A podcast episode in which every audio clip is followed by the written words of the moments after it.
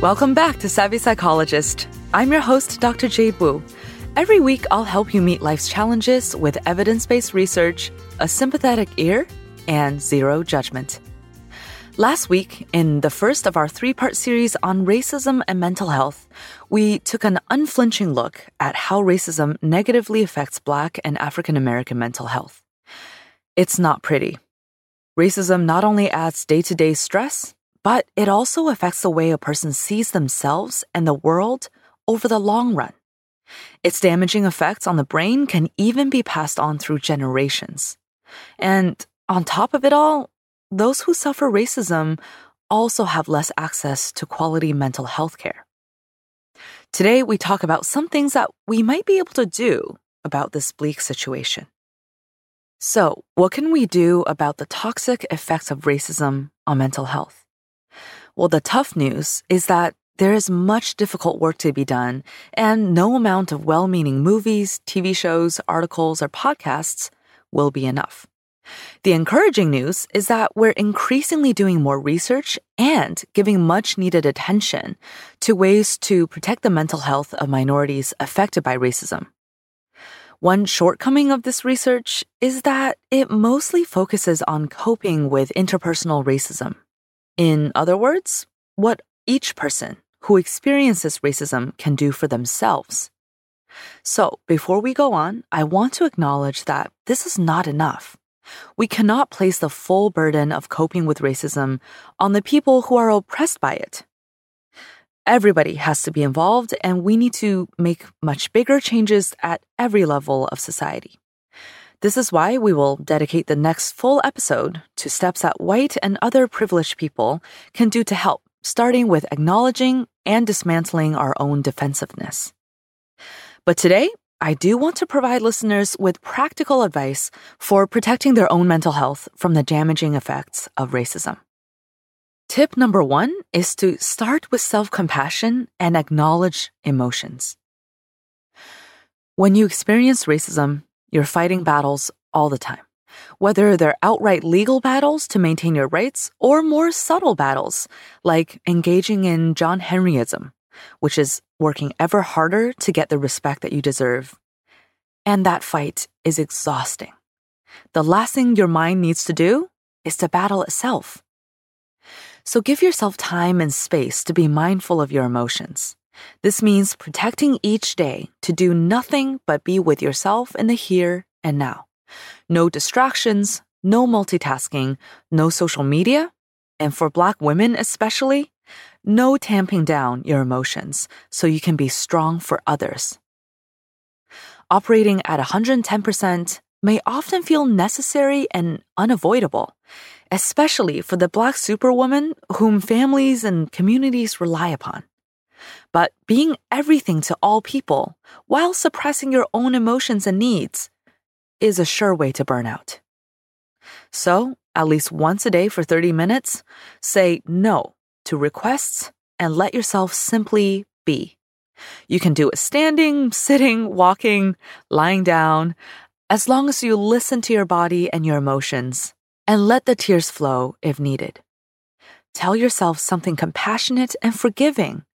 Speak to yourself the way you would to a child with a scraped knee or with hurt feelings. It's okay. Knowing your feelings is a sign of strength. Connecting with yourself is an important ingredient in mental health, but connecting with others is just as important. And that's why tip number two is to lean on social networks and cultural communities. We need the support of others, whether through family and friends or through our church, workplace, neighborhood communities. We really do need these. For Black Americans, the truth is that not a lot of research has directly tested whether social support serves as a buffer for racism's effects on mental health. Studies have found that talking to others about racism is a common coping strategy. But it's unclear if the mental health damage that racism inflicts is directly undone by it. We do know that leaning on others is generally associated with better well being among minorities. Here's one important note. When you look for social support, make sure you get the real thing. Sometimes Doom scrolling through social media can give you the illusion that you're connected, but it may actually be keeping you isolated from real interactions. It's time to get old fashioned. Have one on one small group conversations, even if they have to take place over the phone or the internet for now. Play games or sports with others, build things together, and create shared experiences. These are the interactions that will boost your mood and give you a true feeling of belonging. And speaking of belonging, tip number three is to cultivate your racial identity. Racial identity is complicated. It's made up of both how we see ourselves and how others see us. Scholars can write many dissertations on this topic, and they have. Some have proposed that we develop our racial identities in stages, starting with conforming with the majority's views, then resisting and rebelling against those views, and then ultimately, eventually, settling into integration, where we're confident and proud of our own racial heritage and also appreciate and support other groups. Of course, not everyone's racial identity journey is the same experiences with racism, inherited racial trauma, access to resources and support, all of these things can affect a person's relationship to race. That being said, having a strong sense of racial identity could theoretically offer a person a sense of belonging as well as a shield against racism's damaging effects on self esteem. For Black Americans, there is some evidence that having a strong sense of racial identity may protect against some of the psychological stress that comes from racism. For example, Black high school students who consider their race a central part of who they are have fewer depressive symptoms than those who don't think much about their race. And in a sample of Black college students, having cultural pride was associated with better well being. This advice to lean into your social identity might be a little more complicated than it first seems. Because another study has shown that while having a strong racial identity somewhat protects Black young adults' psychological well being from the damaging effects of discrimination, it also made them more likely to experience discrimination. It's possible that having a stronger racial identity makes a person more aware of receiving discrimination or that it makes them more of a target, or potentially both. I know this sounds confusing, the take home message is if I had to choose one side, to either lean into cultivating your racial identity or the opposite, I would choose the former. Because we can only control what we do, and we cannot sacrifice what's meaningful to us for the chance that other people might be less prejudiced against us. So, we've talked about connecting with your emotions, connecting with your community, and connecting with your own racial identity. Now, what do you do in the moment when there is a microaggression or not so microaggression, some interpersonal experience that is racist? And my tip here, this is tip number four, is to practice assertiveness when you want to address a racist interaction. So racist encounters are very, very difficult to navigate. They can range from annoying to hurtful to infuriating or even worse. Let's focus here on a specific type of interaction, racist interaction, where there's no imminent danger. It's still important to address the issue because racism is damaging to your well-being. Some examples of racism that affect you without putting you in immediate danger could include being, for example, being mistaken for another black person at work, even though you look nothing alike, being the subject of suspicion from someone in authority, or being passed over for opportunities or resources for no discernible reason. There's no algorithm for deciding when to confront racism. You get to decide which battles to fight and when it's important to fight them. You're not personally responsible for addressing every injustice, especially when doing so would cause you more harm than good. But it's also absolutely your right to honor your values by standing up for yourself. So if you do want to address a particular racist interaction, it can be helpful to practice assertive communication. In other words, communicating clearly, firmly, and fairly. Assertiveness is not being aggressive or domineering, and successful assertiveness involves speaking your mind in a way that you can feel good about. You maintain your dignity and integrity, and you don't stoop to rudeness or hurting others. For a full step by step guide to assertive communication with detailed examples, check out my episode on how to be assertive without being a jerk. For today, let's just do a summary of important do's and don'ts.